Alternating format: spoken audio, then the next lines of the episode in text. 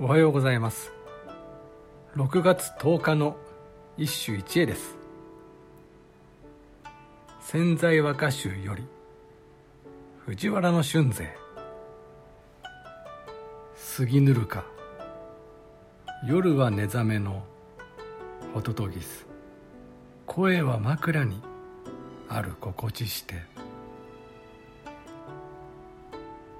杉ぬるか夜は寝覚めのホトトギス声は枕にある心地して。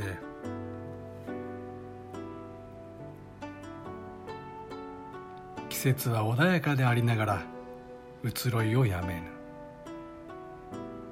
もう朝になったのか。寝覚めの枕にはホトトギスの声が聞こえるようだ。夢かうつつか。寝覚めの際はおぼろげでホトトギスの声が頭に残る。それは恋の名残。夢の中でしか会えない。最愛の人との仰せ。呼び人は藤原の春勢。